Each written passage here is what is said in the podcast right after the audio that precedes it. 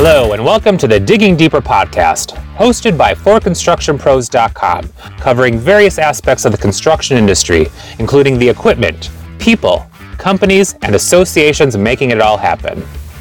In this episode, For Construction Pros editor Larry Stewart talks with Chris Lewis, Senior Regional Manager at Summit Funding Group, who talks about how equipment financing can help contractors cope with the COVID economy, as well as the things to consider as companies manage liquidity, cash flow, and equipment needs in the face of pandemic business conditions.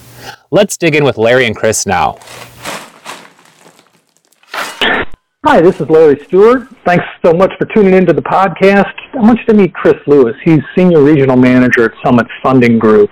Uh, and they're a, a, an equipment uh, lease and finance solutions provider to lots of industries, including the construction industry. But we wanted to get together with you, Chris. Thanks a lot for spending some time with us. Um, yeah, Larry, to, you as well.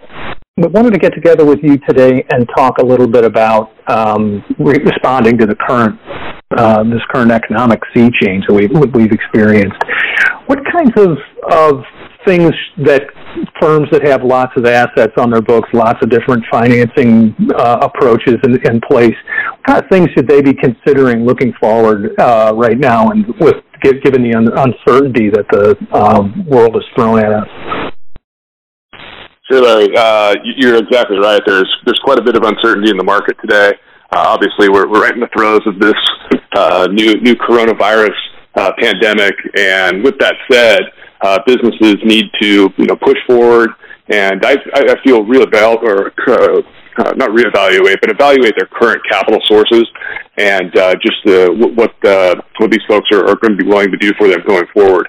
We've seen a lot of uh, requests for deferrals or, or workout already um, in this pandemic, and so I, I feel that a lot of the institutional players in the market are, you know, slowly going to be ratcheting down um, you know what uh, what they might be willing to have done in the past uh, from a capital pr- uh, providing standpoint going forward.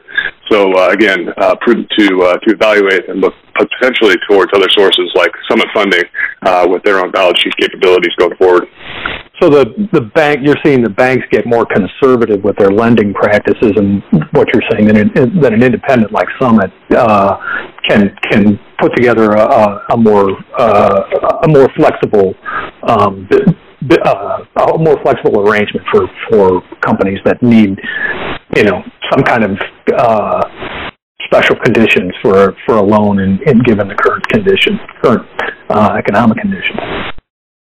Yeah, absolutely. You know, we we uh, we're certainly not the household name of uh, Wells Fargo or Bank of America. We we, we know that we need to uh, do certain things to, to earn our market share, um, and so you know, working with a private fund uh, like Summit, um, you know, we, we have the ability to get flexible, get creative, uh, you know, do things that some of the the larger uh, institutional players cannot, and so that's really uh, where we've been able to carve out great relationships with. Uh, uh, within you know all business segments and sectors and uh, uh, credits uh, credits across the credit spectrum, you know, ranging from investment grade to uh, uh, you know single B and, and even uh, uh, some of your C type credits of the, of the world.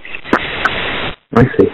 Well, what? Uh, how should a, a contractor approach um, current financing and, and future financing for or financing for future purchases, I should say. How should they approach uh, that in, in, an environment um, like what we're seeing now? I mean, assuming that the that one of the primary motivators is going to be maintaining a certain high, you know, or improving their liquidity. Well, sure. You know, uh, I, I think. Um, I think in the construction market, uh, a lot of the, the borrowers that we work with do a really good job from a fleet management perspective, where they own some of their assets, uh, they finance or lease some of their assets, and then they rent some of their assets. And I think that should be continually considered going forward. Uh, maybe even, um, you know, if you were to lean it more towards towards true leasing um, and even renting, given the fact that uh, we don't know where we'll be, uh, you know, 12 months from now, um, economically. Um, I think we're going to see, you know, uh, hope to see a big resurgence as we come out of this thing um, in, the, in the coming months. Um, but again, having the flexibility to really manage your fleet size um, and ultimately hand back equipment if you don't need it uh, would be would be uh, uh, paramount, uh, so that you were, uh, I guess, able to get out of uh, uh, potential debt load uh, should the economy uh, head the wrong direction.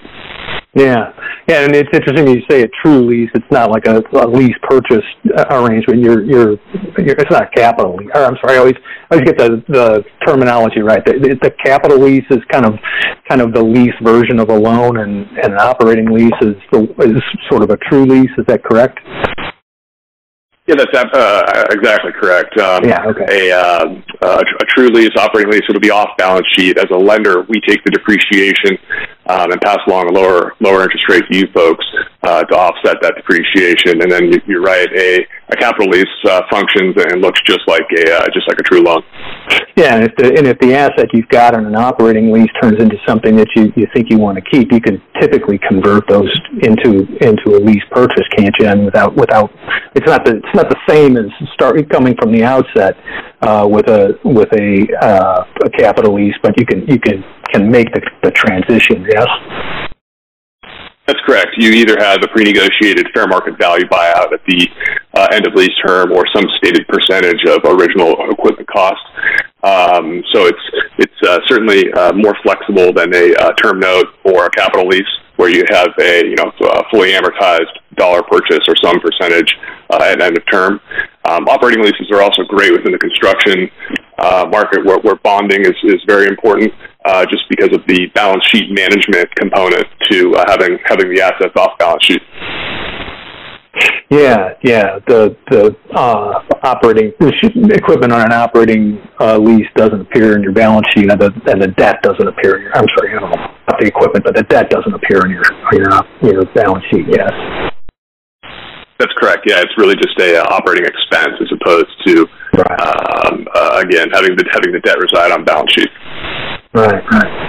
Um, what kinds of of um, arrangements can uh, business that gets into you know distress in a situation like this where um, you know c- construction continues to be exempt in, in a lot of respects but there's we're still seeing some impact on contractors being able to move forward um, on, on, projects uh, if, a, if, a, company gets um, uh, in, in a pinch, in a financial pinch, are there ways to to work with a lender like Summit uh, to manage the the terms of financing that they have with you now? I mean, is there how would you recommend uh, a company approach a situation where like that with with you or with another lender?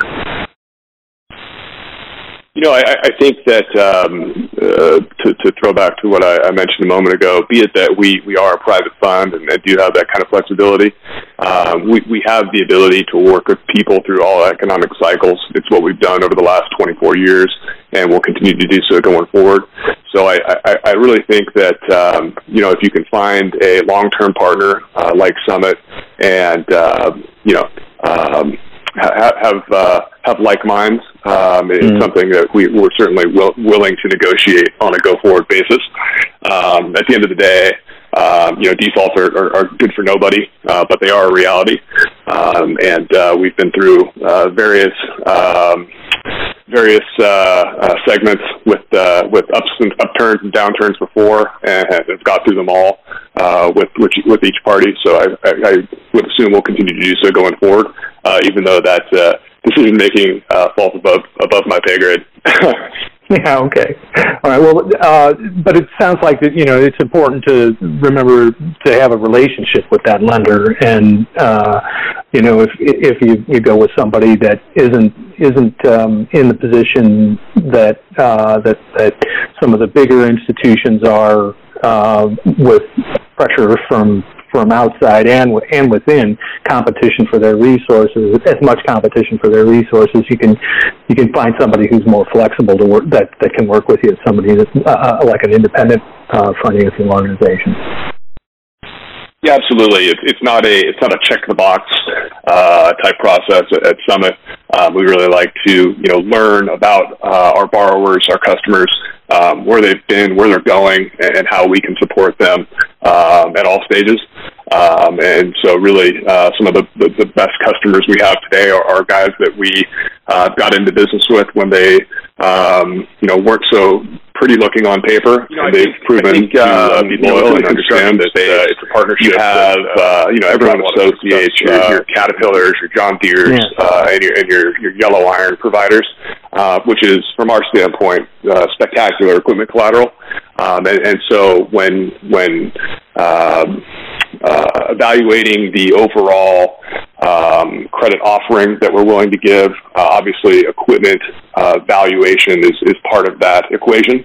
Um, but a lot of times people don't uh, don't associate the um, you know highly technologically advanced uh, or uh, off-brand equipment, used equipment, um, things that, that banks might shy away from where they say, you know, look, if we have to take this back in a default situation, we just don't know what to do with it. Well, you know, we, we don't know how to dispose of this into the overall construction market, and so um, uh, that's that's an area where we can add value.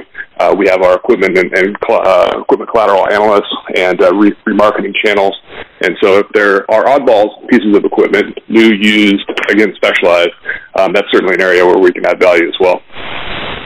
Right. Okay, that's a very good point. Um, I'm glad you brought that up. Um, well, you know, Chris, I, I really appreciate your time with us, and uh, and I, I wish you the best of luck going forward.